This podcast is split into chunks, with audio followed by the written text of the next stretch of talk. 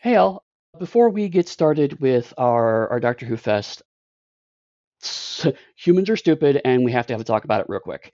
Uh, uh, so, after we recorded this episode, information came out about the uh, unearthly child that we need to talk about real quick. So, first, I'm going to read a statement from Radio Times. It's dated on 17th of October, 2023.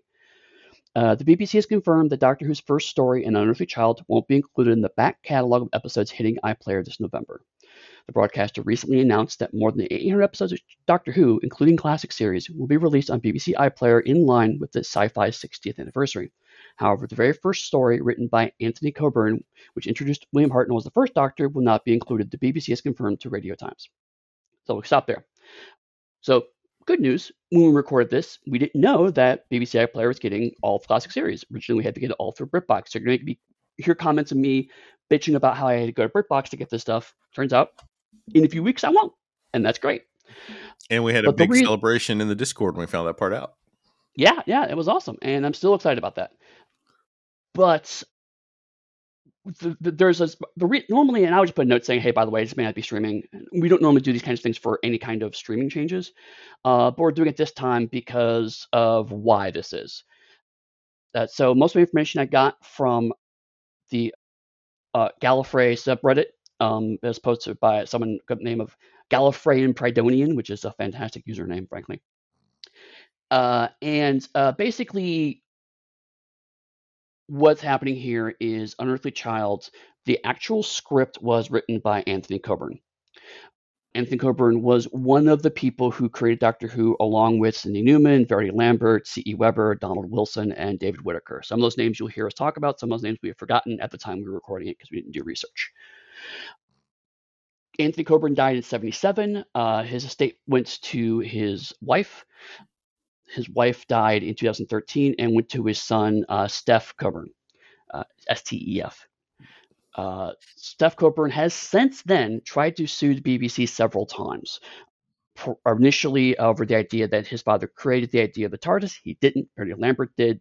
Yet another case of a white guy trying to take credit from a woman. And he also tried to claim that uh, he owns the police box exterior, which is not true. The BBC had settled that earlier in the early 2000s in a court case with the Metropolitan Police Department. So he has now come around and basically said that uh, he is using his ownership of the estate to pull an unearthly child from circulation with the BBC. Now, again, if this was just someone or, or uh, estate owner asserting the rights of their estates, again, probably wouldn't have begun recording about this. But I I did the research so that y'all don't have to do this. I went to Stef Coburn's Twitter. Stef Coburn is a transphobe. Stef Coburn is a racist. Stef Coburn is alt right. He is a huge supporter of 45. Uh, he is a huge supporter of Brexit. Um, and he, by his own words, he's doing this primarily because he does not want a queer black person playing the doctor.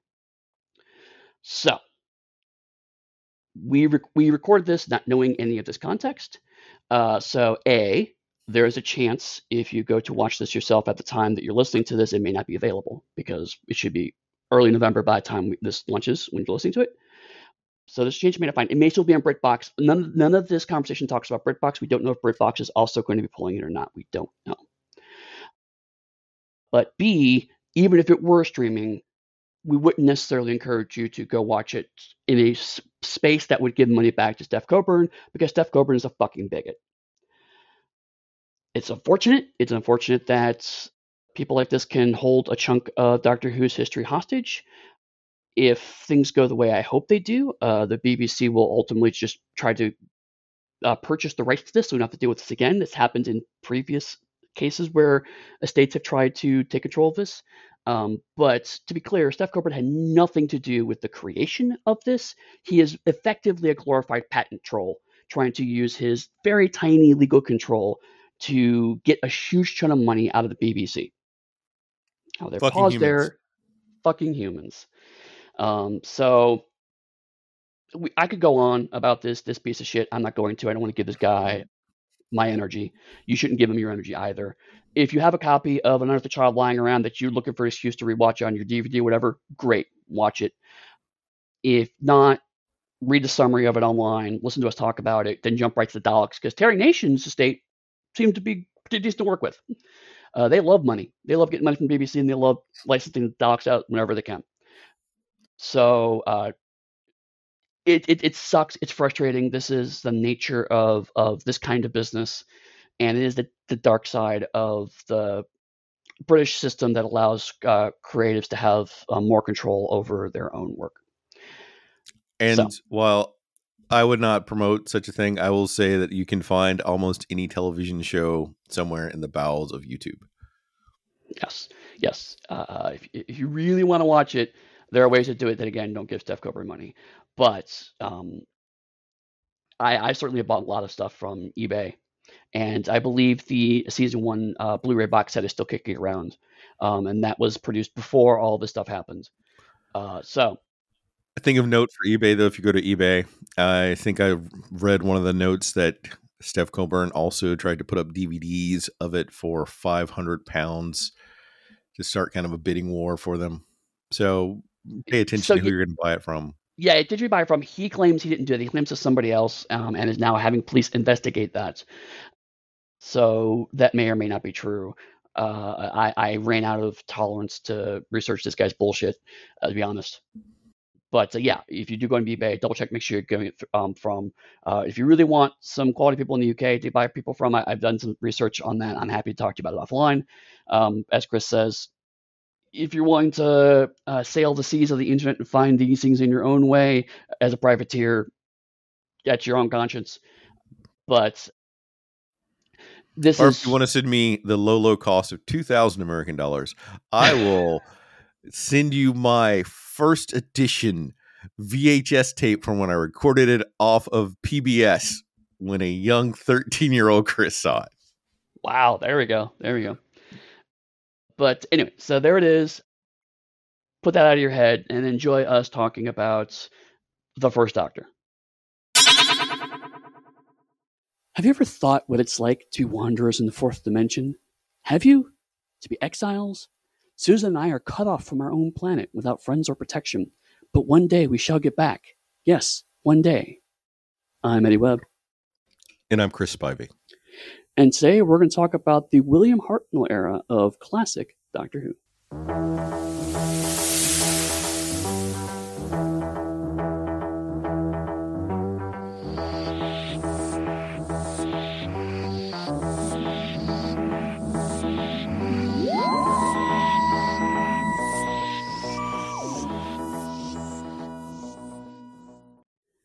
I'm sure you can tell by the music we're excited about this one. a, a random fact that I heard on some other podcast, I can't remember when, but and I don't remember her name, but do you know that the reason that they got the music they have is because of a woman who was doing experimental rock music and uh, Delia Derbyshire ended up I can't remember. I'm sorry. Ended up creating the theme and she wasn't credited for like 50 years because of weird laws. Yeah. Because I actually do know about this because weirdly not because Doctor Who, because of my brief interest in electronic music. Uh, but yes, uh, Delia Derbyshire was the person who created the original um, thing, and she basically kind of just hacked it together. And she wasn't credited because at the time the BBC Stereophonic Workshop policy was that only the Stereophonic Workshop got collectively credited. No individual creditors were named for a long time. Um, but yes, she inadvertently has become one of the pioneers of electronic music as a result because she made this without instrumentation. She made it purely by the electronic sounds. Did you were you surprised by the depth of my already random knowledge about Doctor Who? Oh no, this I, I know what I'm getting into. We're we're going to be a random, and this is going to be a tough one because we have a lot to get through. But I think it's actually a good segue into kind of talking about the show because for a time travel show, perhaps it's appropriate, but this show is both weirdly prescient and strangely archaic at the same time because it broke a lot of boundaries at the time. Uh, like I said, uh, first uh, woman to work in electronic music. The producer, uh, Verity Lambert, um, was one of not only a female producer, which is rarity at the time, but also one of the youngest producers at the time. Uh, she was in her early 20s when she got the job. And, and the first director uh, was uh, Indian American or sorry Indian British, I believe. Mhm. Uh, uh, and so and was a lot of I want to say it was a Canadian ah brain acting up this morning. I want to say that it was so one of the the producers was from Canada that came over that was also part of the crew that originated the show. Like it comes down to those three Right. original people, right, which is right, exceptional that they that like they are the core of this well I'll say it, this very show that is considered the epitome of like British television from an American point of view from what we know about it. yeah. And to be blunt, it was not expected to last more than a season. It was supposed to be kind of it was the BBC's first foray into populist television. Like like right before this, the BBC much we do educational stuff, and that's where mandate is. Um, this is the first experiment into let's do something that is more popular, more entertainment. But also there is there was kind of a design. The reason why it's a time travel show is a way to also be educational, and that was the original intent of the show. Uh, and you'll see vestiges of that as we kind of talk through this. It falls away very very rapidly, but you do see vestiges of it of his idea of it being kind of also a way to teach kids things about science and history. Uh, and so it, it's an educational show by way of being a popular show, but they never expect it to last very long. And so what happened was a lot of people who wouldn't normally get shots in TV did. And it ended up being wildly successful. And as we go through the years, you will see that this has both good and bad consequences as a result. And it's interesting just to note now that even when Doctor originally started, almost around the when television was coming into its own, they did that thing where if they didn't think something was going to work, they gave marginalized people an opportunity. And if you notice, Mhm. we can even compare it back to Sleepy Hollow, where something wasn't going to work, and they make it more marginalized focused. And that is an ongoing trend. And when it hits, a lot of those marginalized people are removed from the shows, which you will see in Doctor Who as we go forward. Right, right. And it goes back and forth. But uh, the era we're looking at, this is Doctor Who is definitely not the crown jewel, right? It, it is it is a, a throwaway thing. And, and one of the things um, uh, I want to do each episode, we'll see how it pans out. But my, I want to throw out a fact, uh, a, a random fact to kind of keep in mind as you watch these, or if you've already watched them, to think as you think about when we go through them that helps you kind of contextualize some stuff because this is a mass, it's a long running show. Uh, even the era that we're going to cover is, is covers a course of uh, like 25 years. Um, so it's a huge, massive thing, and sometimes bits get lost.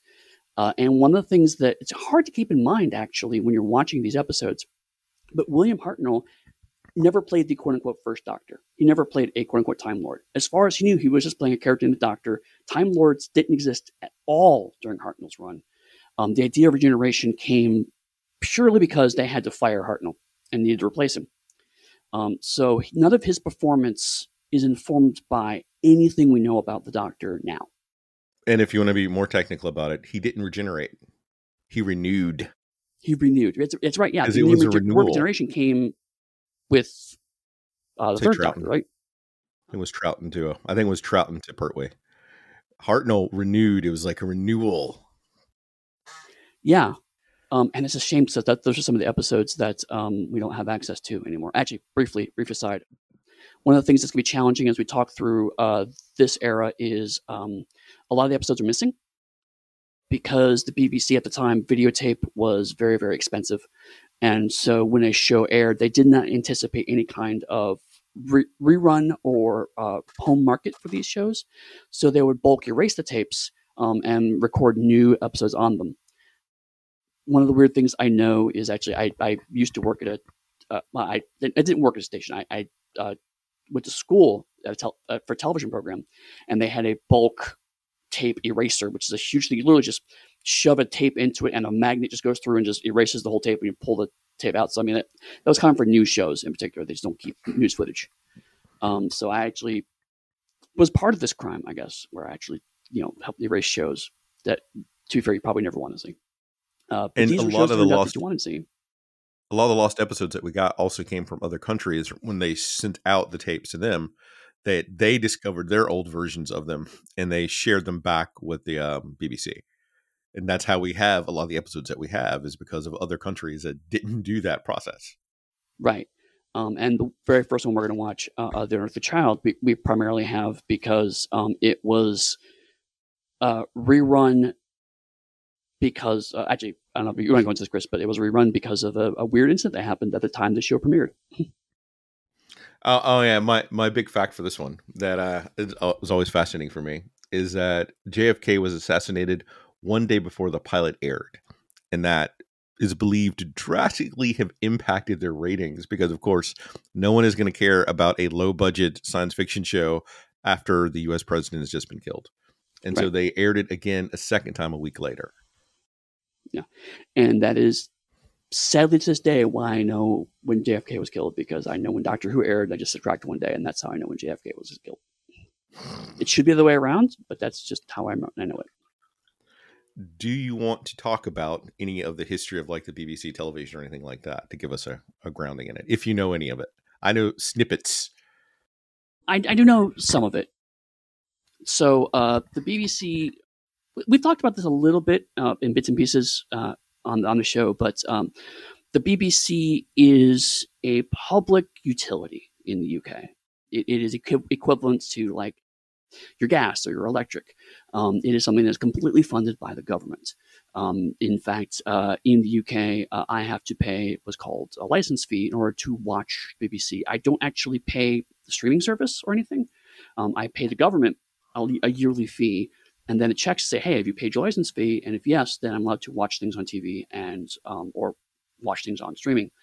Uh, and originally they would have things like detector vans where they drive around to see if people were tuned into certain stations and if they were then they would fine them for not having paid their license fee um, now i believe that all right websites Sorry. are actually check traffic to make sure you actually have your fee side tangent question is mm-hmm. i did not know that and that is so cool i'm going to write that into a story now detector vans and if we go back to remembrance of the daleks yes that is a, that is, is that, that exactly detector van yes.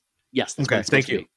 So it's something I, re- I realized late in life, but that's actually a joke. It's like a detector van. I'm checking to see if someone's illegally transmitting television in a television show where they're trying to determine find a Daleks. There's actually a joke there that I didn't know for decades until I found out about detector vans. Yes, and I just put that joke together now. Thank you. Yeah, yeah, isn't it weird? It, it, and that's one of the things about being American fans is, is, is uncovering new layers as you learn more little bits about British culture that contemporaries would have known. Uh, but anyway, so up to this point, uh, uh, the BBC originally was obviously just radio. Uh, it was primarily uh, a news and educational outfit. Around this point, they had just started doing something called Open University, um, which was the idea of people could watch television and actually do college courses online or, or on TV, I should say. And but they were still losing time to uh, upcomers uh, like ITV, who were just doing purely popular programming. The BBC got around it a bit in places like they did shows like Top of the Pops, where um, they couldn't just do popular music, but they could do a news show about what is the best selling music at the time and then happen to show those acts on the show. That's how they got around stuff like that. So it was all, again, Doctor Who, it's an educational show, but it's also a science fiction show, right? because wasn't Vert, uh, Verity Lambert also the producer equivalently on a show that was almost like a PBS master show where they did classics and she did some mm-hmm. sci-fi stuff that was incredible that hit a lot of people and they got into it and is one of the reasons that she got to transition over. yeah she did a couple of plays uh, which adapted i want to say it was some uh, i don't remember exactly but there was, there was some late 50s or 60s stories into yeah all my television and again like that's another reason is they could do historical plays and if they were filming plays but then if they're filming science fiction but as long as they're framed as plays it was still seen as educational uh, but anyway doctor who was one of the first steps towards although they were still kind of hedging their bets it was an explicit attempt because the, the producer you mentioned from canada was hired from canada specifically to say hey you know how to make popular television make it for us um, and this was the first step in in the the children's light what they call light entertainment here area, and it did really really well. Minor spoilers uh, for if you've never watched Doctor Who ever, never heard of Doctor Who ever, the Daleks turned out to be very popular. Um, uh, uh, they And they had a thing called was really rolling in it for a while. yeah yeah. They had a whole movement called Dalek Mania, which happens a year after Beatlemania, hence the name, where Daleks were everywhere, and so Doctor Who went f- within five weeks from being a show that no one had heard of to being the most important thing in England for this in 1963, uh, which set massive expectations on the show and really changed what the show was intended to be. The show becomes very different. So we're going to watch a piece where the show was meant to be one thing. It's going to become a very different thing, but a lot of that very different thing also is in that chunk of lost episodes. So we can't really watch the transition, unfortunately. And one of the other things to point out is that it was expected not to succeed. So they had a budget built for people that were not expected to succeed. Right. Like, I Mhm. want to establish that from the beginning, the show was always underfunded. Yeah. I also kind of want to talk about uh, the elephant in the room. This is a segment that sadly comes up uh, too often. Before that, I would like to touch on that William Hartnell. William Hartnell was not their first choice for the Doctor. He was, in No. fact, I want to say like choice five or six, because a lot of the established actors they tried to get didn't want to be associated with a science fiction TV show, and they said, Right. I, I, I, would pass on that th- opportunity. Thank Thank you very much. well, that's a good segue into what I was going to say. So William Hartnell actually um, was primarily known for playing kind of gruff military types. And so um, he was not their first choice for a kind of grandfatherly character. But it was something he wanted to move into uh, and, because he wanted to kind of he was getting old, he was getting on in years, and he wanted to find he wanted to soften his image as an actor uh, in his in his later career, which is an understandable move. There are allegations that William Hartnell was a bigot. We're in weird territory here because this is functionally 60 year old gossip at this point, and we don't have a lot of facts. Uh, so, the two main incidents that people have pointed to historically one is that he did not act on the same screen with black actors. Uh, and two was that he uh, melted down to a director um, who was both homosexual and Jewish and used slurs in that meltdown. Of the surviving actors from that era, uh, one of them, Anneke Wills, is uh, who plays Polly, um, is the one who originally brought some of this stuff to light, but most of it came from the BBC around the time that Hartnell was being fired. So there is a narrative that a lot of this was maybe trumped up to uh, cast Hartnell in a bad light to sell Troughton better when he was being positioned. And also related to that, um, there are things like we don't know about why he wasn't on screen with black actors, but also it could have very well been a scripting thing for all we know, right? Uh, we don't know if that was an intentional choice, but I will say, like most television shows, particularly this show, scripts were often rewritten the day of shooting. So it is entirely possible that Hartnell may have leveraged his ability to get a script rewritten so that he would not be on screen with those characters. We don't know. As for the meltdown, uh, that is a director that he has worked with before and after the incident. So indicates that he was probably not a personal situation. And again, the surviving actors have all said that uh, Hartnell has never used that language around them. But as we have talked about before, people who are in positions of power don't necessarily see these kinds of outrages or are willfully or unintentionally blind to them. So, at the end of the day, I just want to make sure that we recognize that it that information is out there. If you run, if you do some research, we have looked into as best we can. Um, but we're looking at 60 year old information. Most of the people involved are, are dead or have developed their own narratives about it and have come to understand those narratives.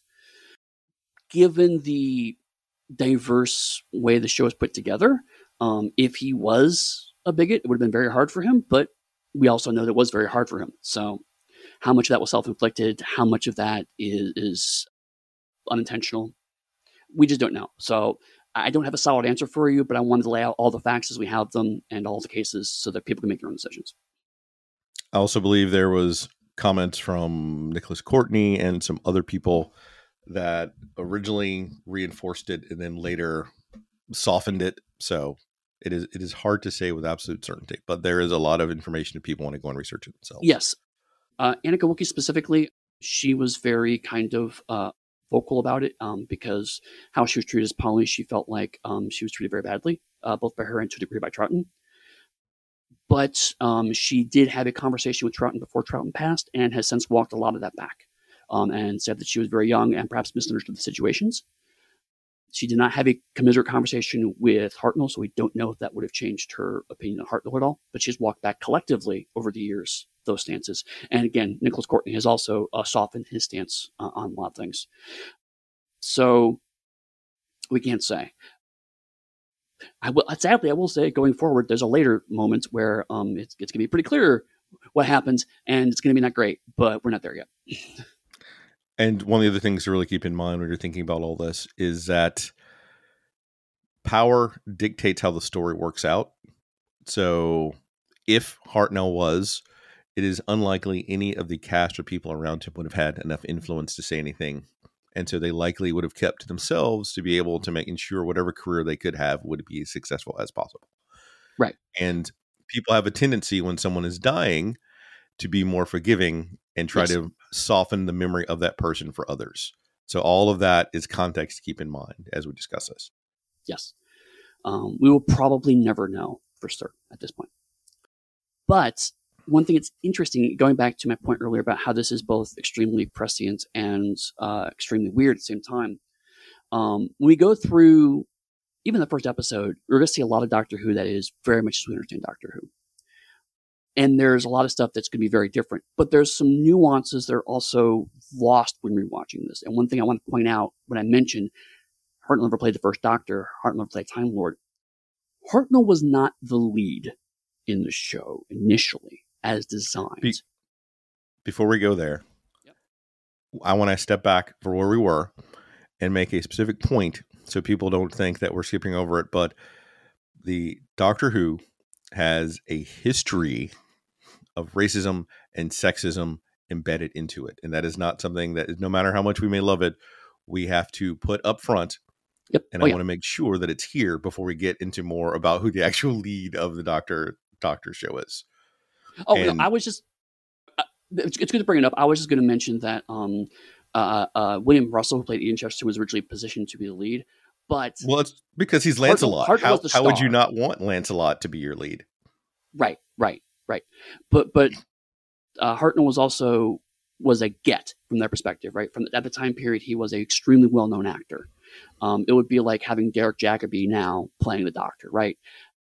Uh, so even if he's not written as the lead, not presented as the lead, he's still an actor with a, a tremendous amount of influence. So he did have a same amount of power. But so I want to bring that part up, but also just embed it from a structural standpoint. But you're right. Um, this is a show that has a lot of problems, a lot of fronts. Um, it has had uh, creators, sadly, even re- up to recently, um, have come up with problematic viewpoints. Uh, Gareth Roberts, who wrote a few episodes on the new version, um, has turned mm-hmm. out to be massively transphobic, which is sad because he's written some fantastic stuff. But fucking bigot.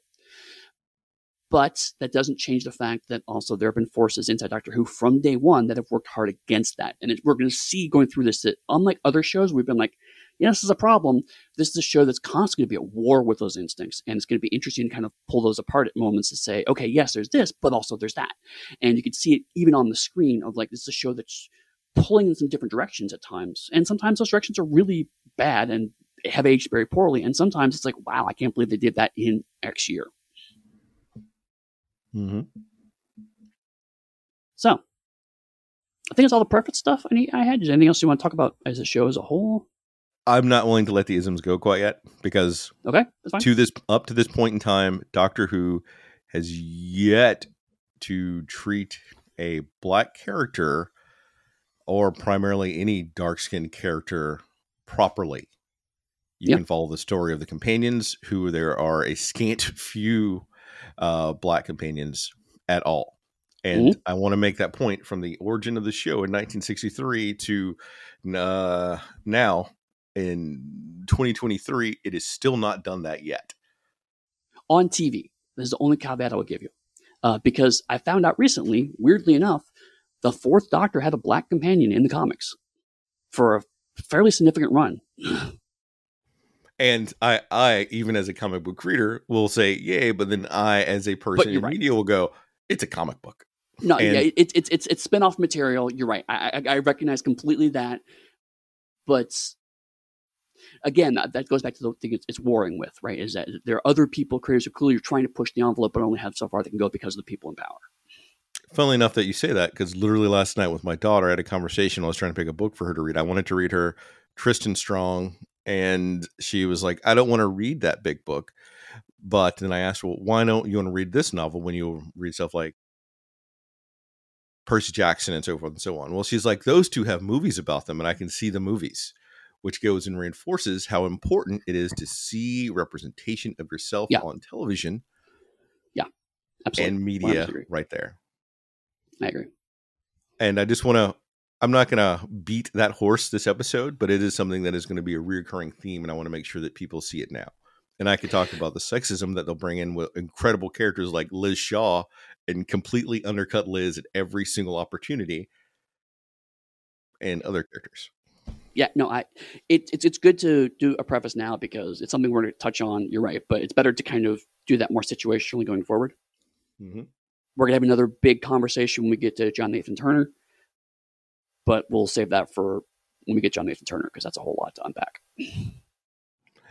But if you're ready to, to jump into the show proper, I can I can mount up my horse with Lancelot and ride into it. so, if anyone the doesn't- listeners what that reference is, if anyone doesn't know, the actor that plays Ian was in a um, popular television show where he played Lancelot as a hero running around doing cool stuff. And this was a show that he then got to move into.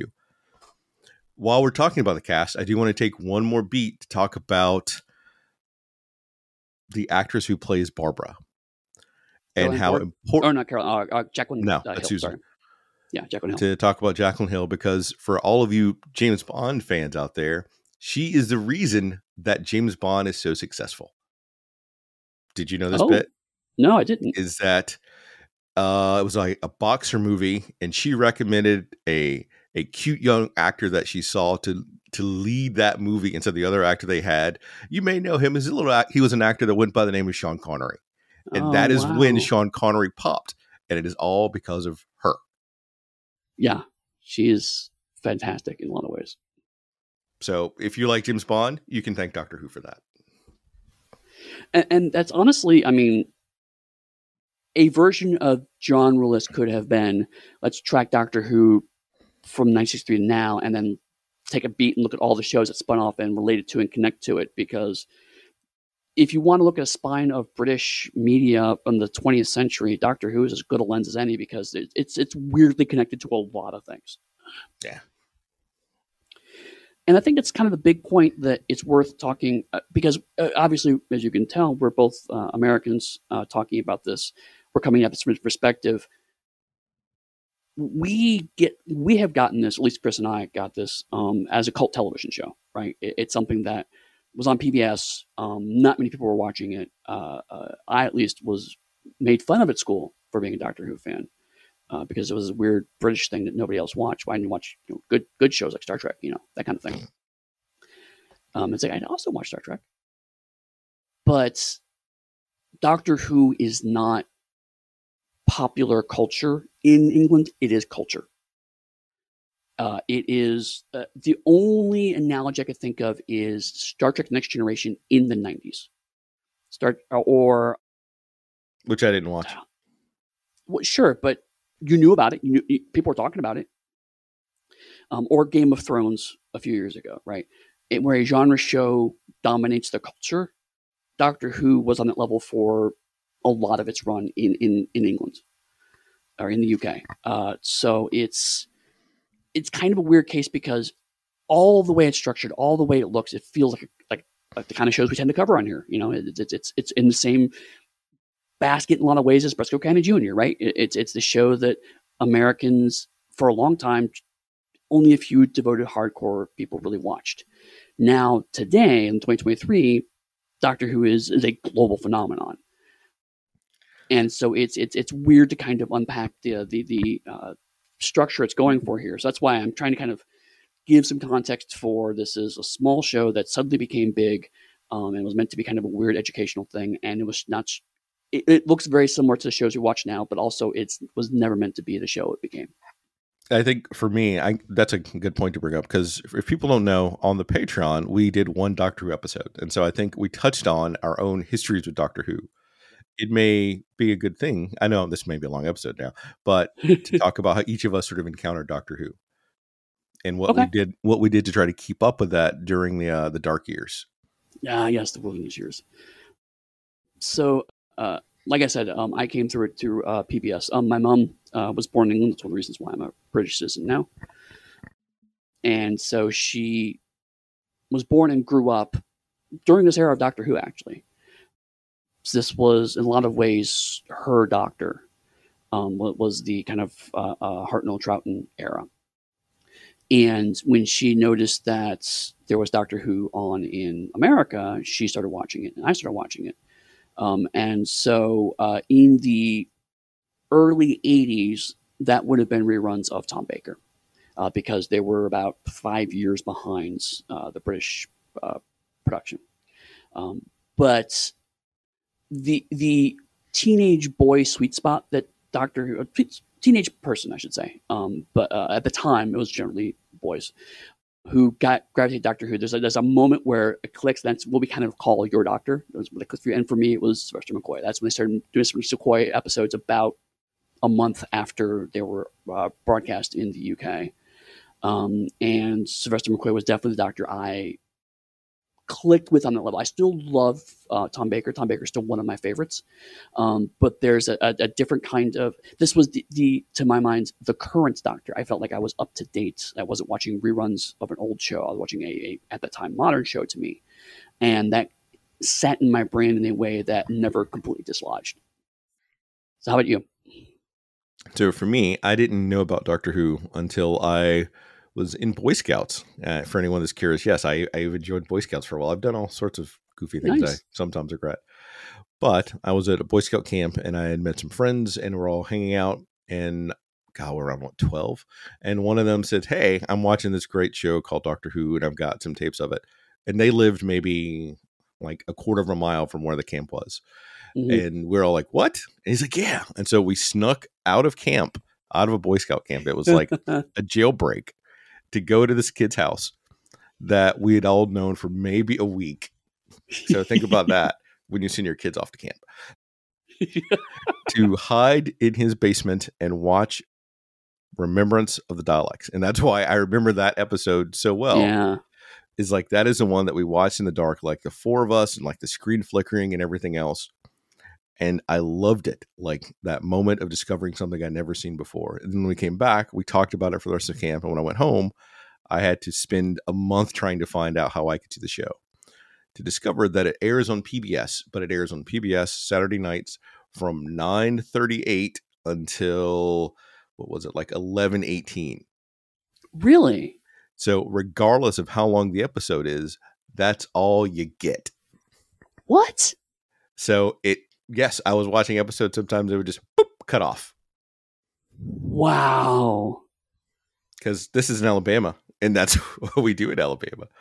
And I would then have to try to find ways to watch the episodes. And during the wilderness years, this is back before the the internet was a huge thing because that's how old Yep. I am. I was having to try to track down the novels and they came out from overseas, sometimes paying double the price to get the book so I could read it. New adventures. And I have an entire collection of them. Every single book up to a certain, like all the Seven Doctor books and everything else that came out for that window of time. And I've had it since I was a teenager or early 20s. I don't want to let you know too much. And every time I moved, I picked up that box because they're all in the box. They go on the bookshelf. When I move, I put them back in that box. And my wife has asked me repeatedly, why don't you just donate those? And I pull my Gollum and go, my precious, my precious, never, never. I will I'll donate other books, but I will never get rid of those. I even have VHS tapes upstairs in my home that I recorded from 1980 and 1990 of episodes I now own on digital because of the memories I have when I recorded and watched it. Uh, so sadly, most of my treasures have been lost to time. Although I have actually found now that I'm in the UK, I can get uh, some of those books relatively cheaply on eBay now. So I've got I started bought a few of them. Um, but I did not live at a time where my family owned a, a, VCR or could afford that. So for a long time, what I would do is I would record them on audio tape. So I had audio versions of a lot of the episodes. Uh, so like I have weird moments like I will watch an episode and I don't recognize what's on TV, but a piece of music or a line will be will be etched into my head because I've listened to it so much. Um, so it's it's a weird kind of sense memory for me. Uh, but yes, I also read the uh, um, the the new Doctor Adventures, which were again a weird thing where uh, Virgin Publishing, after the show was canceled, uh, got the rights to Doctor Who and were explicitly uh, said they were the continuation of the show. Mm. Um, and they did a, a, explicitly adult versions of Doctor Who, which every positive and negative connotation of the word adult you could possibly think of, it had. Yep. I am rereading Transit right now, which is Doctor Who beats 90s cyberpunk, which is both amazing and terrible because it's Doctor Who with sex scenes, and I just don't know how I feel about that. And Ace grows up in them. It is it is a yeah. lot. Right. And that's where we get the joy of Benny Summerfield, oh, who is a brilliant character. Yes. And for anyone that's curious, if you listen to the audio recordings of it, Benny is played by the actress who played the cheetah person in Survival. Mm-hmm. Lisa Bowerman, I think. And she's actually now a, a producer too, so she actually uh, produces some audio dramas as well. Awesome. But I figure we'll continue to drop snippets of our love of food. Right. But I figured we should at least give this official first episode of Doctor Who for the public, and not one right. that people have joined the disc, joined the Patreon for some yeah. of our history. And this is more history, I think, than we might have given on that. Yeah, you, and you're sensing a bias in our, our interests, um, but we're we're several gener- generations from that. We're still back. We're now in an era where, from my personal viewpoint, I first watched these episodes maybe five years ago. So this is probably actually weirdly the more, more recent Doctor Who for me of all of these we're going to watch. Wow. I have not watched Hartnell since I saw it the first time way back when. I've watched The Unearthly Child a couple times, but not the Daleks. So uh, yeah. that was. Uh, we'll get there. But you, we'll if you'd like to to give a synopsis so we get started now that we're like what forty. Yes, yeah, so let's start with Unearthly Child, the very first episode, episode one, season one of Doctor Who. At Coal Hill School, and teachers Ian Chesterton, played by William Russell, and Barbara Wright, played by Jacqueline Hill, have concerns about pupil Susan Foreman, who is played by Carole Ann Ford. She has an alien outlook on England. When teachers visit her dress to investigate, they encounter a police box and hear Susan's voice inside. An elderly man, played by William Hartnell, arrives and refuses to let the teachers inside the police box. They force their way in to find Susan in a technologically advanced control room that is larger than a police box exterior. Susan explains that the object is a time and space machine called the TARDIS, and the old man is her grandfather, who reveals that he and his daughter are exiles from their own planet. Refusing to let Ian and Barbara leave, he sets the TARDIS in flight. That's it. That's the first 23 minutes of Doctor Who. And on the one hand, a lot of what we know as Doctor Who gets established right here, day one. Doctor Who is an alien. He has a TARDIS, It looks like a phone box. He has companions. He goes through time, time and space. He only has named the Doctor. And more interesting for probably you and me, he's kind of a manipulative bastard right out the gate. Well, it holds up to the ethos and is even current day the doctor lies. Yeah, yeah. I it have was an incredibly important question for you though before you go into this. What? Since you mentioned it, is it time and relative dimension in space, or is it time and relative dimensions in space?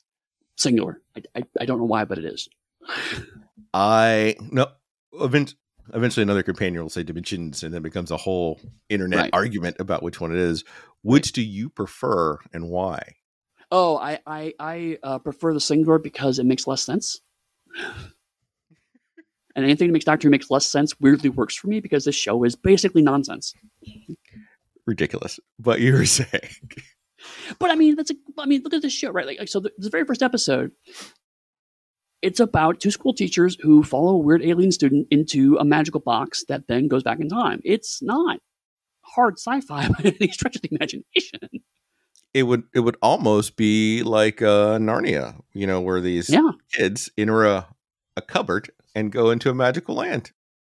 There's a whole tradition of British fantasy of people going into a magical land through a, a portal or a, a, box or whatever. Yeah, so I mean, this is right up there with with C.S. Lewis in a lot of ways, which makes it in a way very distinctly British.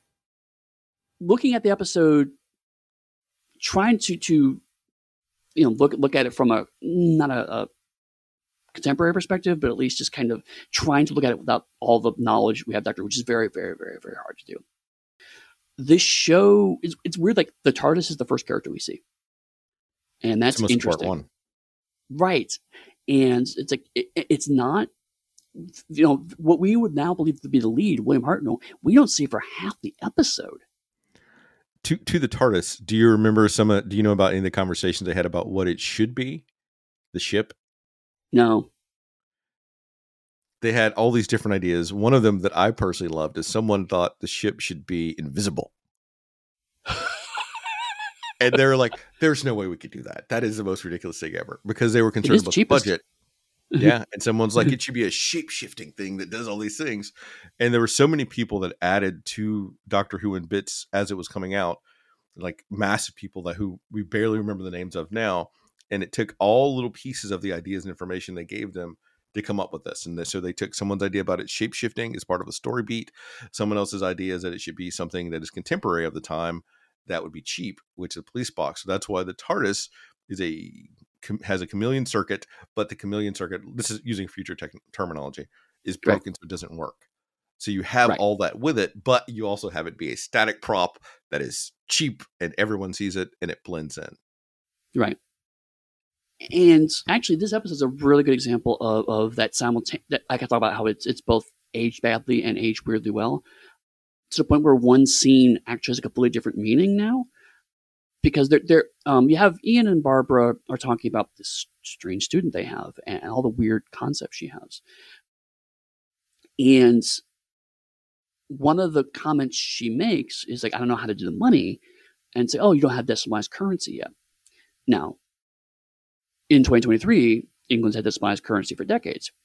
But they didn't officially decimalize till 1970, seven years after this episode.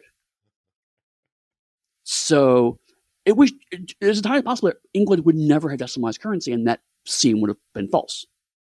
But it happens that the writers predicted that trend exactly right. And can for anyone that's curious, Susan is not played by teenager. Uh, Susan, I think at the time she was in her early 20s. Uh, Carol, Carolyn Ford was in her early 20s and had a kid and all this other stuff. So it, it is following that same model is that teenagers are played by adults. Yeah. Oh, yeah. Yeah, absolutely. Um, I, I think she was not that much younger than William Russell or Jacqueline Hill, honestly. But a, a lot of the episode, again, the, the structure from day one is who is the doctor? Well, what is this, this strange person? Because a lot of the first half of the episode is just trying to figure out, well, really who Susan is, but through her, then who the doctor is.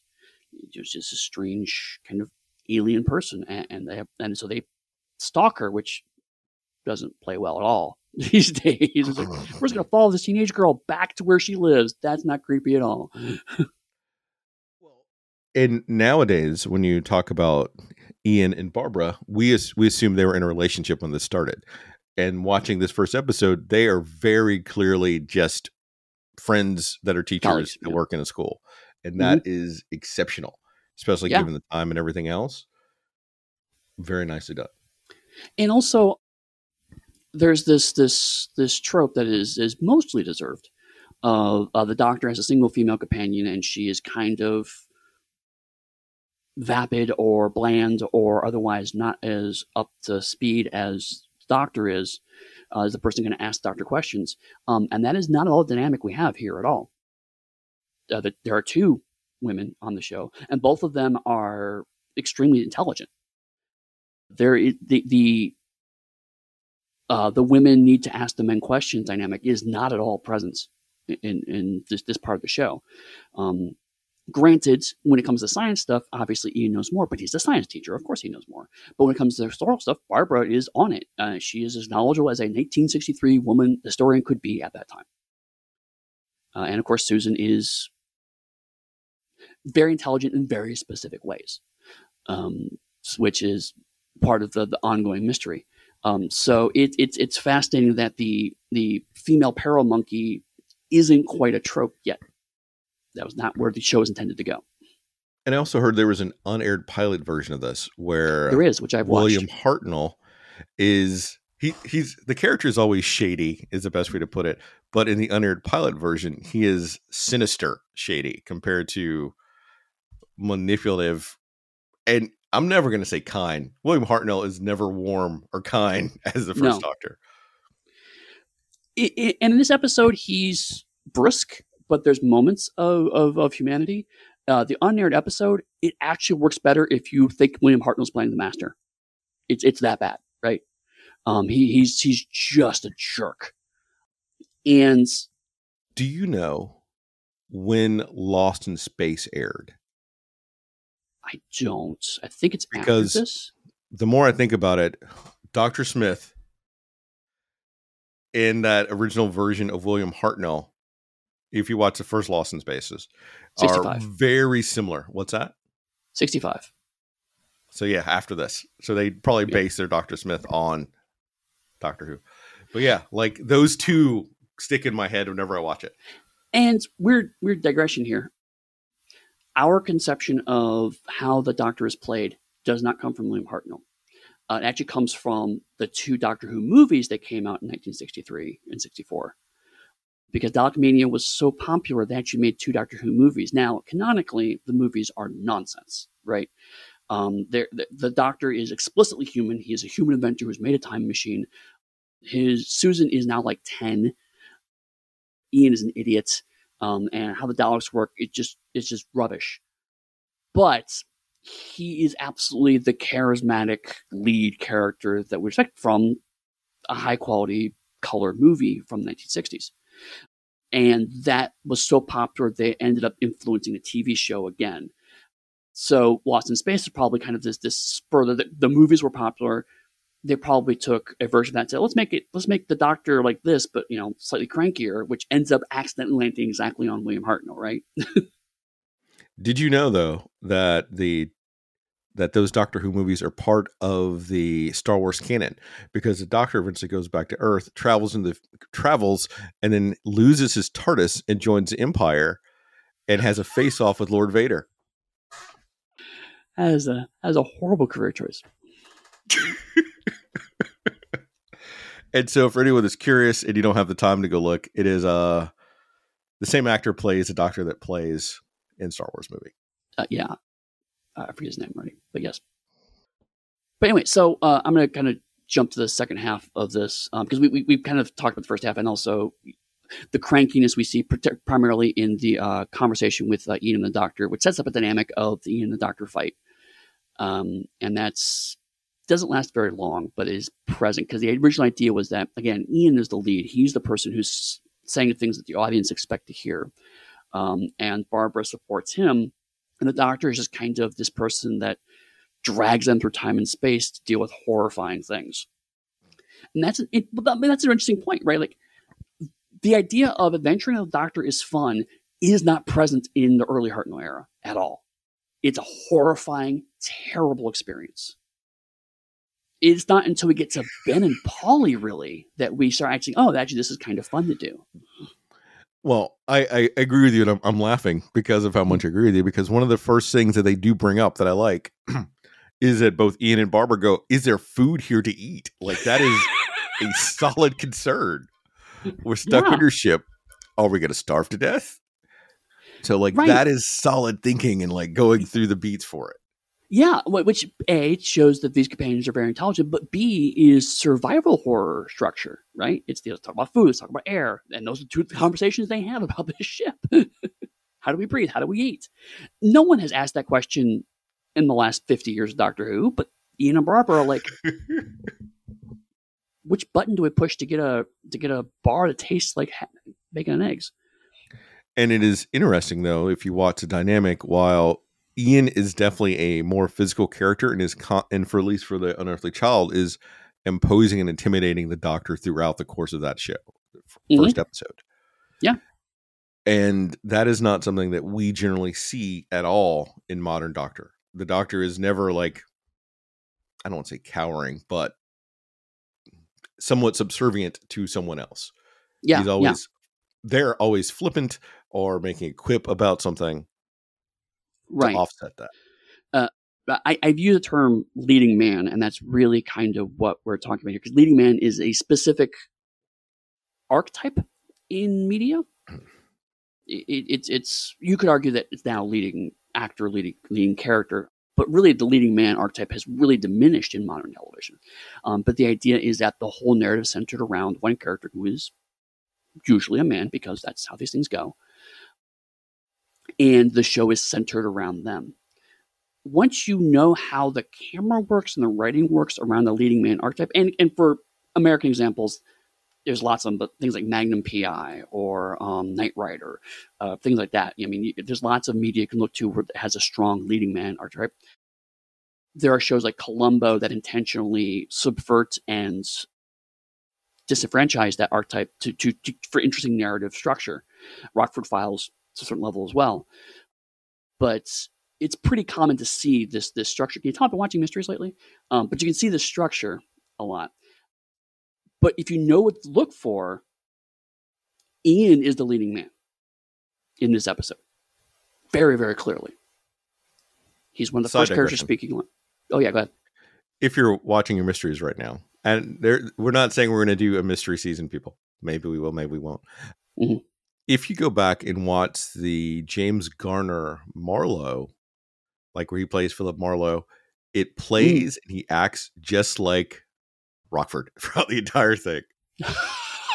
so it, it is basically an extension of the Rockford Files. He did that before he did the Rockford Files. And That's in case amazing. people are curious, maybe I'm watching mysteries too. uh, but yeah, yeah. So I mean, so from that perspective, William Hartnell's playing kind of the antagonist. He is the Dr. Smith, you know, he is the um, sinister science support character that we do see in a fair amount of sci-fi. His role is not to lead the show. And it's interesting how this show has so much in place of the show we recognize, and yet it's off in weird ways until you kind of break it down. Say, why does this show feel a bit weird beyond being just slow paced 60s television? And that's one of them is that the doctor is not the person we should be following. It really should be Ian. Is there anything else you want to go over for the first for this thir- no, 23 minutes of TV? I, I, I, think that's it. Uh, we do skip over the next three episodes because it's basically the doctor runs into some cavemen and is a complete asshole to Ian for three episodes, and then we move to the Daleks. And do you want to mention how he tried? He almost kills someone until Ian stops him. He almost yeah he almost murders someone, uh, uh, and when Ian stops him, he tries to murder them again. So not great for the doctor right now. So uh, we just skip ahead to the Daleks, which is episode five, uh, and it covers the next seven episodes. I'm just going to do it all in one chunk because there's about 90 minutes of episodes here. But I want to spend 30 minutes discussing when they tra- transverse underground and Ian in that rope scene. It's going to be 10 minutes of content. Sorry, go ahead. It, it, uh, not for me, it's not. The TARDIS lands in a petrified jungle where the first Doctor tries to determine their position by taking a reading of the stars. He insists they explore a futuristic city they spot beyond the forest, but Ian Chesterton and Barbara Wright are not convinced. In the forest, someone touches Susan's shoulder. The doctor does not believe her. Later, a box of vials is found outside the TARDIS.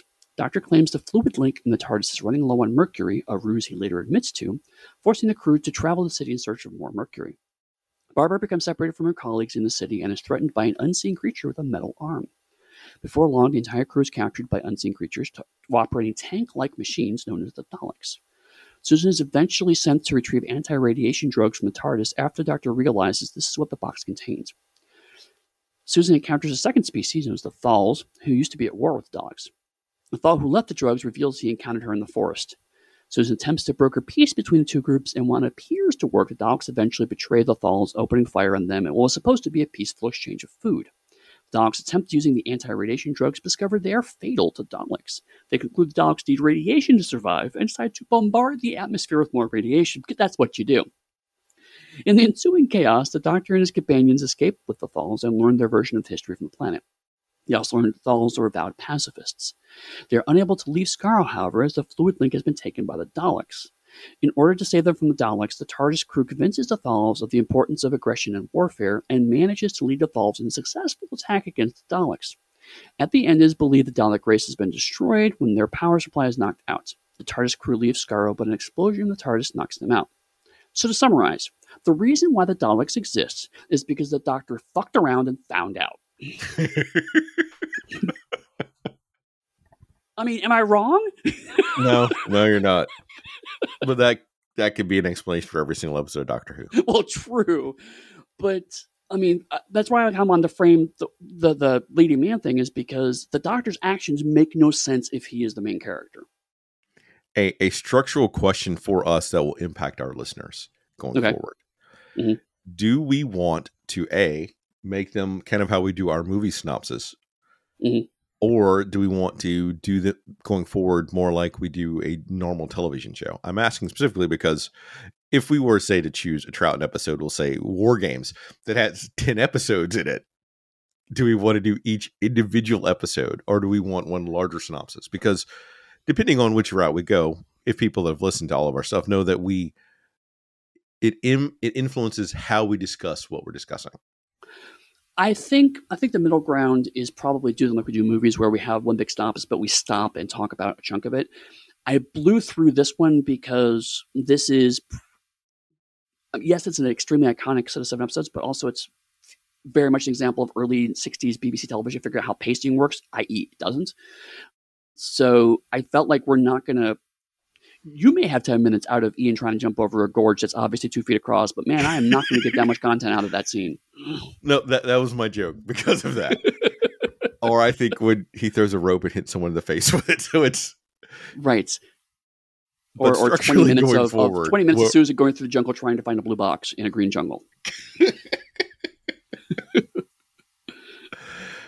Okay, I, I can agree to do the, the movie format where we have everything down. So, folks, we we stick to our our principle in the first episode. We'll discuss anything live on air, and we'll figure out everything as we do it. Right. Because we do I nothing. don't know why we do live episodes because our live episodes are exactly like our recorded episodes. well, occasionally now, since we have more, have at least twenty listeners, someone will come in and they'll give us additional comment back and forth, and that is a lot of fun. true, true. That is true. That's a fair point. But I mean, yeah. So like, again, one of the things that early Doctor Who does that, in a way, I like conceptually, but don't like to actually watch, is the first episode of the serial is usually exploring their environment, and I think it's conceptually a cool idea. But let's let's talk about this alien environment, and let's let's let's let's really dig into this culture that we've created for this episode. But to watch it for 22 minutes is not really very exciting. And this show, this, this kind of this, like we don't we see a bit of a Dalek at the end of episode one, and the rest of it is just going through awkwardly designed corridors. But we have to view it if we view it from the context of being in 1963 or four when this aired.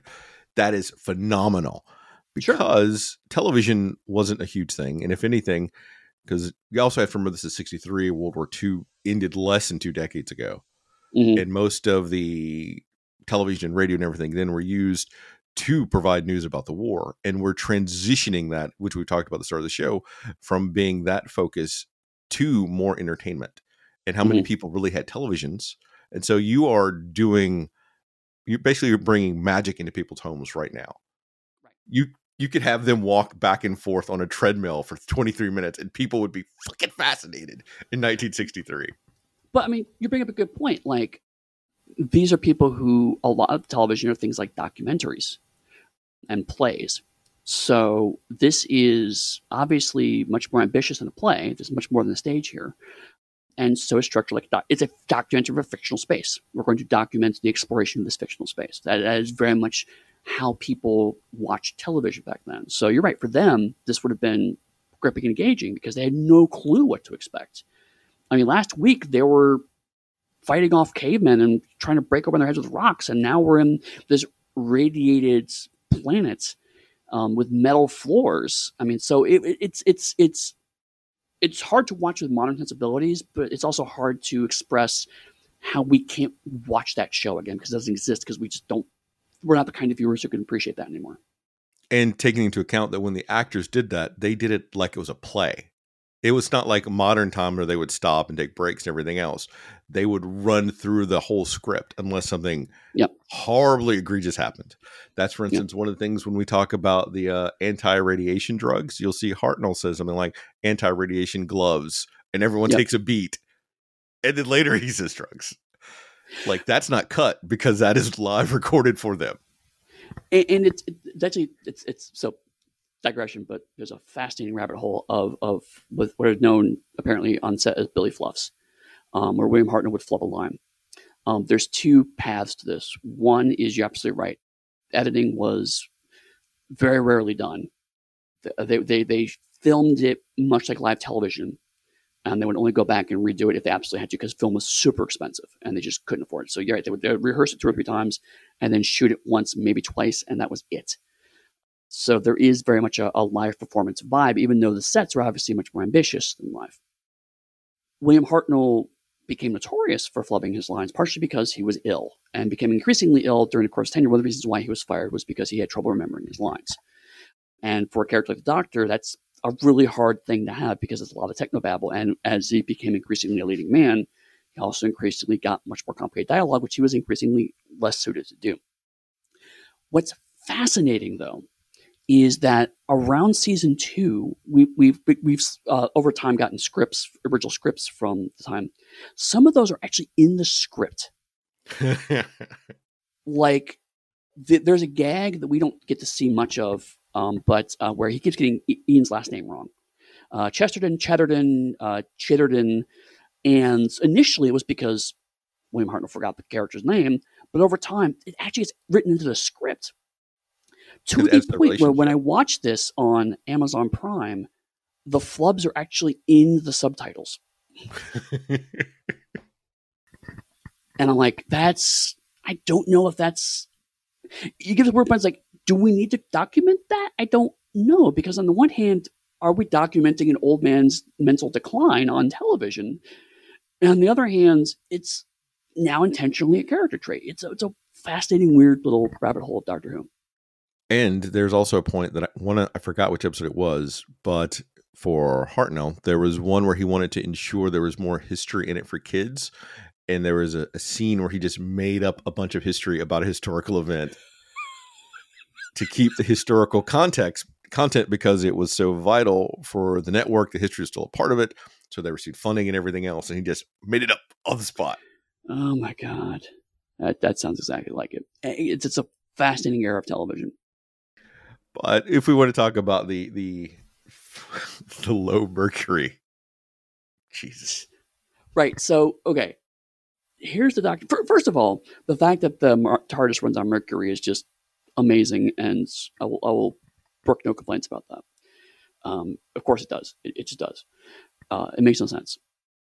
But the doctor's plan is he's going to sabotage the ship. Gets caught sabotaging the ship. They say, "Please don't sabotage the ship." He goes, "Okay, I won't sabotage the ship." The second their back is turned, he then sabotages the ship and then leaves and then goes, oops, by the way, I accidentally sabotaged the ship. Hey, maybe we should go back to the ship so we can not have it not be sabotaged. Oh, by the way, I accidentally left the bit that was important with the Daleks.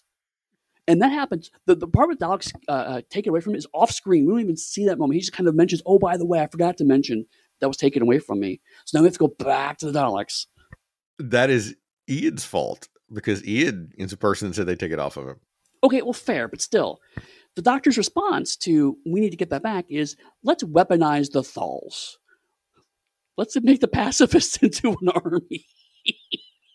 Off offline, we personally have joked about this, but that is what the doctor does everywhere he goes. Usually, in more modern era, it is against an oppressive force, Right. much like now, technically speaking. But that the doctor comes in, he galvanizes people to go fight, so he himself does not fight because he is a pacifist. Eh. And everyone else goes and kills people for him. Right. Now, he is accidentally correct because the Daleks turn out to actually be irradiated Nazis, but he doesn't know that when this happens. All right, He's no, just annoyed that they have his thing so he can't go home in his magic box. let's let's go back beat by beat. Okay. to inside the TARDIS, we do have like that initial dynamic where the Doctor wants to go and do something, and everyone else says that is a horrible idea. Yep. And you get the deviousness of this anti-hero already that we have and Mhm. it's constantly reinforcing that throughout the show and you still see ian's dynamic with the doctor is very strong and he goes back and forth there out of the four main cast members just from a little bit we've seen i think susan's character suffers the most as the show Yes. continues to progress Yes. Susan very quickly becomes surplus to requirements, and it's pretty obvious, even at this early stage, that they just don't know what to do with Carole Ann Ford, which is a shame because she's clearly trying to do the best she can with the dialogue she has. yes Also, it's uh, oh, my brain just shut off. I don't know where I was going. With, oh, I remember now. We haven't talked much about the TARDIS control room, uh, but it's such a cool design. Like uh, uh, the that control room has not fundamentally changed ever. It has a nice big console, has a, a, a, a pillar in the center. The space inside of it has shrunk or grown depending on how much studio space that they have and budget they have. But the big cavernous TARDIS interior, again, day one, you know, I mean, like th- now we have these huge, massive control rooms. And for people like me who grew up in kind of the late stage classic Doctor Who, it's like, no, the console room's like a bedroom size, not, but but here it's it's massive. This is a huge room. i miss the roundels I know roundels are great. Oh man, I don't miss the food machine. The food machine can go. That's fine. or do you want to i'm surprised that you didn't mention the alternate control room from baker's era Ah, I love that room. And then it got damaged and never got it back again. Oh, So, one of the things about not having our normal structure is we like to bounce around a lot more. And this is our first episode of Doctor Who. And regardless of how classic this episode is, there's a lot of traveling in this episode and repeating some of the same beats. So, I feel that we're more inclined to be a lot more freeform than what we may be in future episodes, where there's, I'm not going to say more coherent plot, but there's a, a more linear plot that's less focused on overcoming obstacles of terrain, uh, radiation, those sort of things. right. I mean, I don't, I can't imagine a modern day Russell T Davies episode that centers around static electricity as a major plot point, right? Oh, I mean, I, I kind of want to imagine that as an interesting challenge, but this there, there's there's like oh you know they, they travel by static electricity because all the force metal. Okay that's a cool moment. And then there's like an entire two or three episodes that hinge on that as a point. And it's just like oh okay. And um, we run into one of the things that I like about the modern version Doctor Who is the psychic paper and the sonic screwdriver because they eliminate a lot of what we go through in this episodes, which is the we have to show up, we have to establish our credentials, we get captured, we escape, we get captured, we escape, we get captured, we escape. And again, for people who have no clue what Doctor Who is, this is all fascinating, interesting stuff. For people who know what Doctor Who is, this is just going through the motions because it's the let's spend an episode planning our elaborate escape from the Daleks that lasts for about 10 minutes before we're captured again.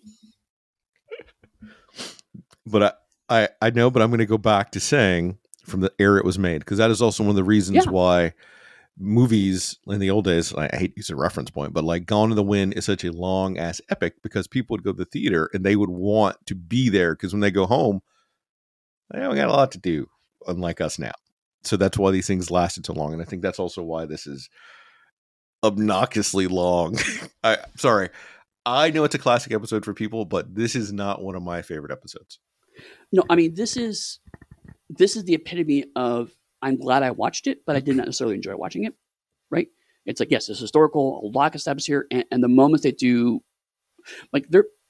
I feel you can edit this down to like about 90 minutes and have a satisfying two-parter in a roughly modern style, and not lose a whole lot.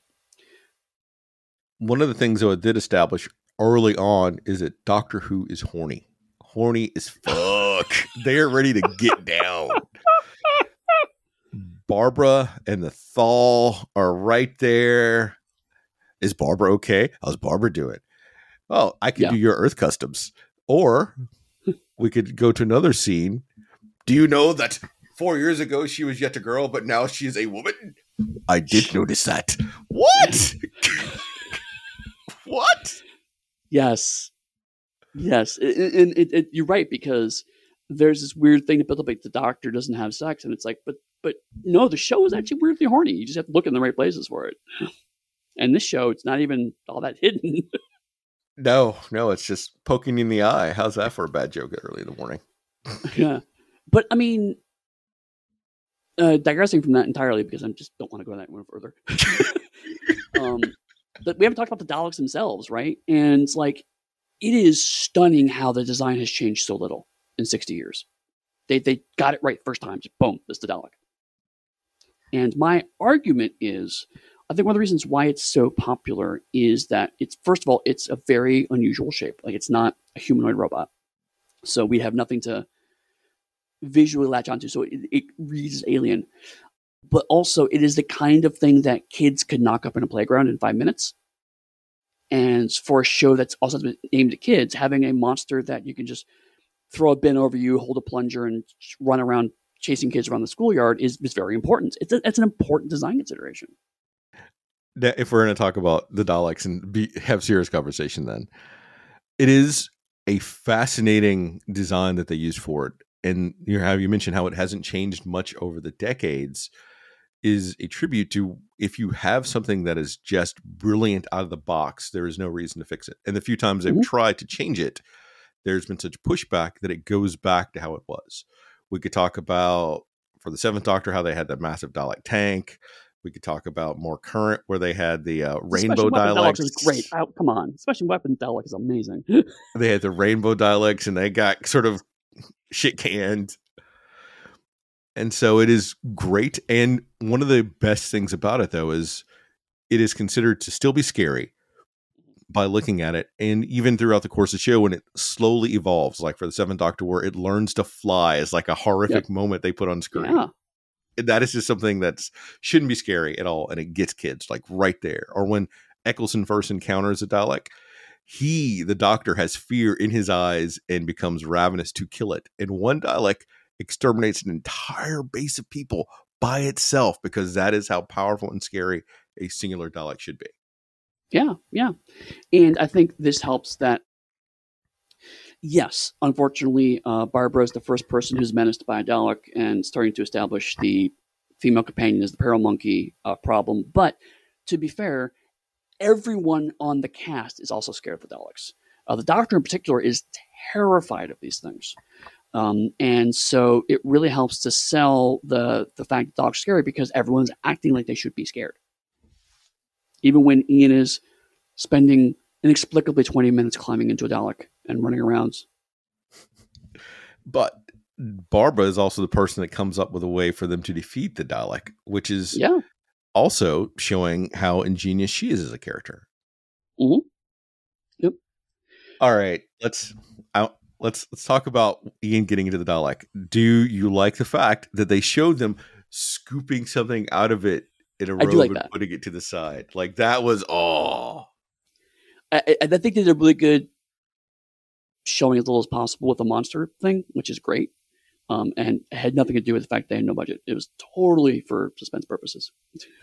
But it's it again. It's, it's this weird moment of like, yeah, if you're in that situation and you want to get around unobtrusively, you have to look like a Dalek. You better climb in. So I mean, that, that's what you would do. But it seems so weird to us now because it's not a thing you do in Doctor Who anymore. But at this moment, they didn't have the rules yet. They were still making it up they never expect the Daleks to last more than these seven episodes. So it's like, yeah, sure, why not? I guess it climbed in there. Whatever, it's great. The oh, the Daleks when they blast Ian and his legs and his stop legs. working. Yep, I, I just, just want to say it's a thing that happened. Yeah. Um, okay, so uh, there are a lot of plot holes in this, but my favorite plot hole, uh, which we kind of glossed over a little bit, is um, Susan they, they re, there's a bunch of vials left outside the TARDIS.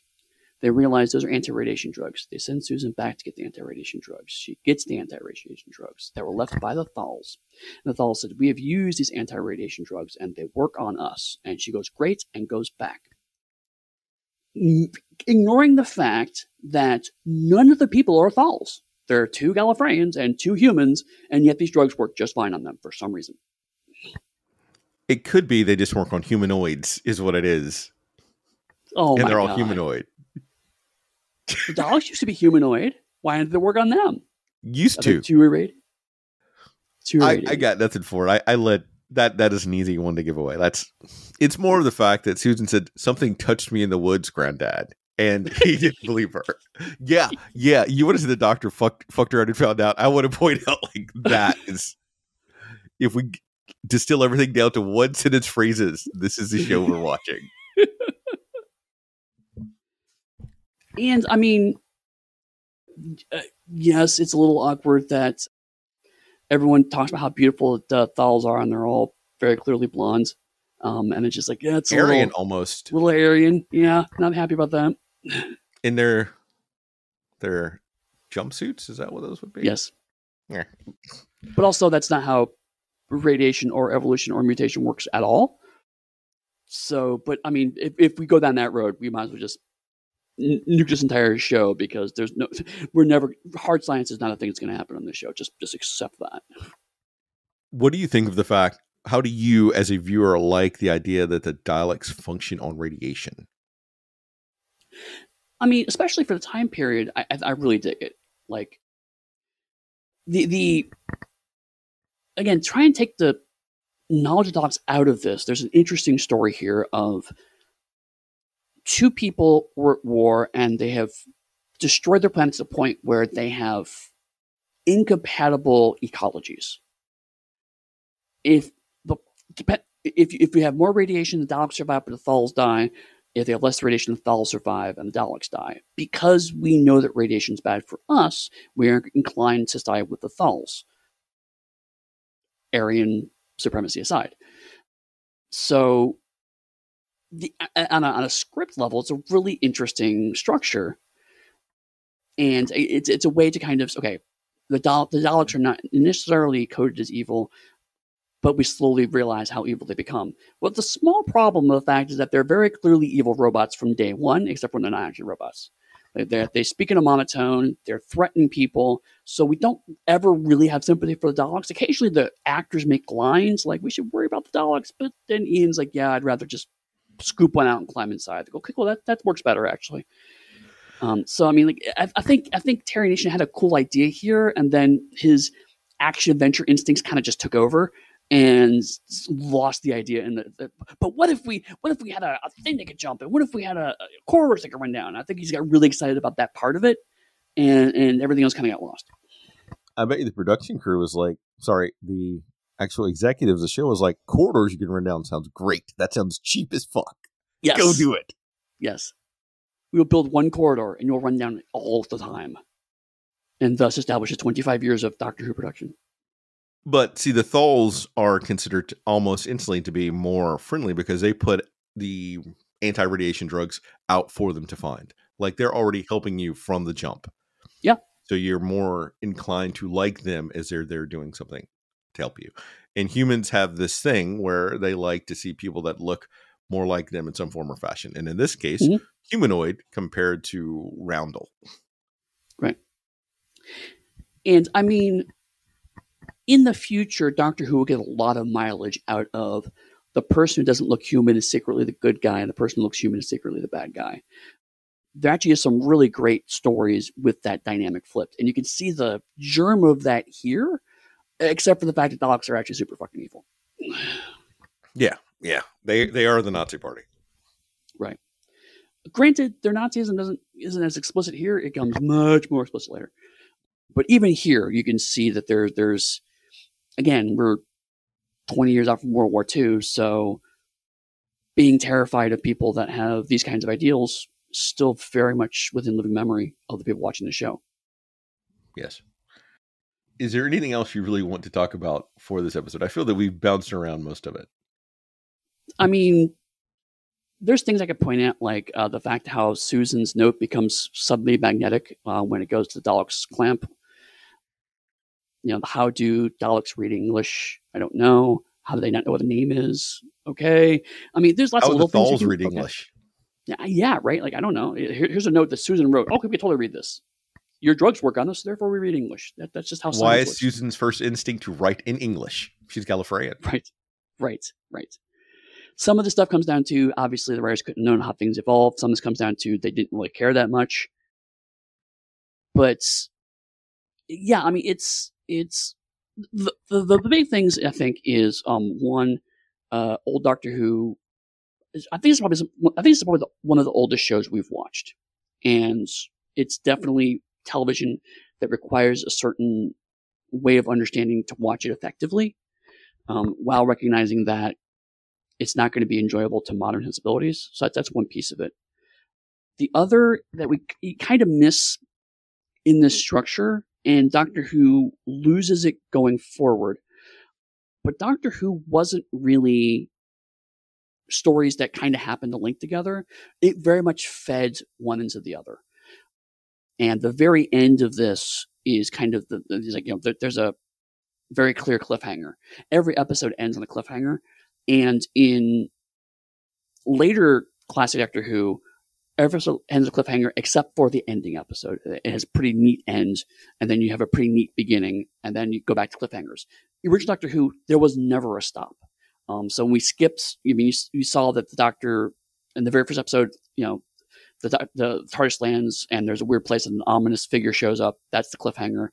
So we skip that series. We end at the, the, something horrible happening to the TARDIS and going off course and leads to a frankly a fantastic two episode uh, run of just them going. We don't have any money for sets, so we're gonna have the entire thing shot in the TARDIS. And TARDIS is gonna go bonkers for two episodes, um, and it's actually weirdly good. Um, but that that was this show, and, and also another thing is this the, the first season of Doctor Who, but this was almost nonstop. Like they shot an episode a week for like forty three weeks, and that was a season of Doctor Who. They got a few weeks off, I think, around Christmas. Uh, so this was just something that happened every week for a very long time. And that's these are all pieces that help you to understand Doctor Who. But going back and watching it doesn't necessarily make you enjoy it more. It's just more, oh, that's neat. well, and this is research on. television, is what it is. Right, right. And when you mentioned that recording week in their schedule for like 43 weeks of the year, think about William Hartnell, a man of his age, having to do that, and a man in declining health over a few years. Right. Yeah. I mean, and initially, the show is structured in a way that where he could be out of whole scenes. Uh, Ian was the person that had to be the healthy one that began every episode for 43 weeks. When the dynamic changed, and actually you start to see bits of it, even that change happening here, um, where doctors slowly starting to take a more of a central role. Sadly, like you said, to the detriment of, of, of Susan. Hartnell's just not geared to that kind of rigorous schedule. And we don't we have we don't have very much of season three to look at to see how it affected him. Uh, we have anecdotes and bits and pieces, but even bits and pieces we can see, it's pretty clear that he was struggling near the end of his tenure. So yeah, I, I it sucks that he was fired, but he needed he needed to go. Any final closing thoughts on our official first episode of Doctor Who? It's I have a weird soft spot for Hartnell's portrayal, but it's purely based on the spin-off media, not the actual show in a way. Like I, I enjoy uh, some of the audio dramas that come out featuring his character. I've read some of the novels featuring his character, some of the comics featuring his character, um, and I like the idea of the cranky contemporary doctor and the, manipulative doctor. But I mean, we got the manipulative doctor in Sylvester McCoy, and we got the cranky doctor in Capaldi, uh, and to a degree, uh, the other Baker. So there are bits of him that I like better in other people, but there's this package, this this moment in time is a very distinctive doctor, and it's one that's also aged really well in the sense of this doctor makes way more sense retroactively as a very young man. You know, he is a very young Gallifreyan. How he acts he's just a kid with a magic box going on adventures makes way more sense. These stupid humans are getting in the way of him having fun, and how dare they? And then he gets into fun and realizes, oh, this is actually really terrifying. I want to go home now. Oh, wait, I can't. Makes total sense as a teenage kid from a Gallifreyan perspective. So That- I have a lot of respect for this run, but in the hey, I want to throw something on and watch it, Hartnell's never going to be get this on my list. Agreed. No, that was that was perfectly stated. And I've I've said up front that Hartnell is not my doctor, and I'm glad that we watched it. But I am unlikely to watch these episodes again unless it's for this show in Yeah. some form or fashion. You specifically, you may want to break that. I, I do recommend maybe watching the Gunslingers because it's Doctor The Who does the American West, and so it's British people trying to do American accents, which I think you'll appreciate. It's a musical. On top of that, uh, because there's a musical number that they do every episode, and it's also William Hartnell clearly ha- doing comedy, which is something he's actually very good at. He didn't do enough of in this run. All right. I, I may go back and look for it. I, I've seen it way back when and blocked it out of my brain, but I, I will. I'll give that one a shot since you People say it. it is a horrible story, and I completely disagree. It, it again, we just watched Brisco County Jr. for the Patreon, so if you like that, you probably like the Gunslingers. uh, But yes, otherwise, I am done. So, Chris, why don't you tell us what we're going to watch next time? Uh, next week, uh, next time, we're going to be doing a little renewal into Patrick Troughton's era. And as our general breakdown, recap breakdown of the show, this time around, we're each going to be choosing an episode from one of the doctors that we either personally enjoy or want to Mhm. torment the other person with. Ghost Light. But for the second Doctor, my choice is going to be Tomb of the Cybermen. I think it's a it's a classic that everyone should watch, and it has some some questionable bits, some genius bits, and it'll be fun to talk about. Yeah, and uh, one one thing to keep in mind as you're watching it, uh, this is the serial that Matt Smith watched when he was when he was hired to play the Doctor, and this is the one that inspired him the most. So it's also fun to watch this and see, oh, how did this inspire Matt Smith? And I would like to start a new thing since we both love Doctor Who so much, and see if you like this idea before we Okay. do our roll ending credits or we talk about where we can buy our stuff. I think each of us should also choose an ending quote from the Doctor. Whoever whoever starts the show gets their quote, and then the person at the end also gets a quote to round out that Doctor with. Okay, all right. Do you have a quote ready? I do. Come on, it's my idea. Of course, I'm going to be ready for it. And and I specifically chose this one because, in my opinion, this is the best uh, William Hartnell's speech that he gives. Okay. Do you want to guess what it is? Is the someday I will come back? It is. I, I like that one. one day I shall come back. Yes, I shall come back. Until then, there must be no regrets, no tears, no anxieties. Just go forward in all your beliefs and prove to me that I am not mistaken in mine. Like that is a powerful statement from the doctor that I love, regardless of which in- incarnation it is. Yeah, yeah, it's it's it's one of his most iconic, one of Hartnell's most iconic speeches. I completely agree. Um, If so if people but I, wanted I to talk we try you, something new since we love Yeah. Doctor Who so much, we can. Oh yeah, no, totally. I'm into it. Uh, but yeah, if people wanted to talk to you about um, your deep, abiding love of Susan Foreman, where they find you online? on the Dark View Discord. You could also catch me on Blue Sky. I'm still on X. I recently posted about running a D&D game for my daughter and some other some kids, all between seven and nine. That went really well. Uh, if you want to know how it went, you can check me out. What about you? Sounds good. You can find me uh, a couple different social media places um, and my website, but generally, if you look for Pug Steady, that's where you'll find me. That's uh, P U G S T E A D Y. Um, but mostly, uh, you'll find me on the Darker Hue Discord, where Rich, uh, Chris is often sending me um, Martha was robbed memes. So, because she was. I have. Thank you for mentioning that because I do have one more game. I have so many games for Doctor Who.